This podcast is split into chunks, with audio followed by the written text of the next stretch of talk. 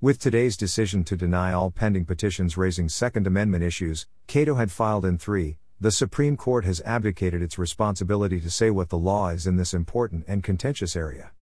For the last decade, lower courts have engaged in judicial disobedience, aiding and abetting many states' hostility to the right to armed self-defense. They've also been all over the place in setting out how to evaluate such challenges.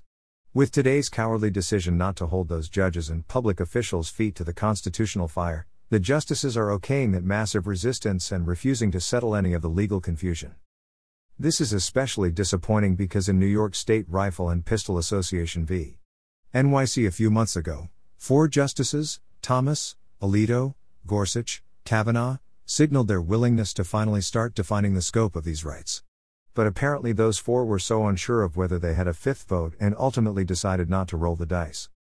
In other words, for nearly a decade after McDonald v. City of Chicago, 2010, extended the individual right to keep and bear arms to the states, the uncertainty over Justice Kennedy's vote prevented the court from taking up a Second Amendment case, and now that pattern has been extended to Chief Justice Roberts' tenure in the swing seat. For shame. Commentary by Ilya Shapiro. Originally published at Cato at Liberty. https://www.cato.org/blog/per Second Amendment Supreme Court abdicates its duty say what law.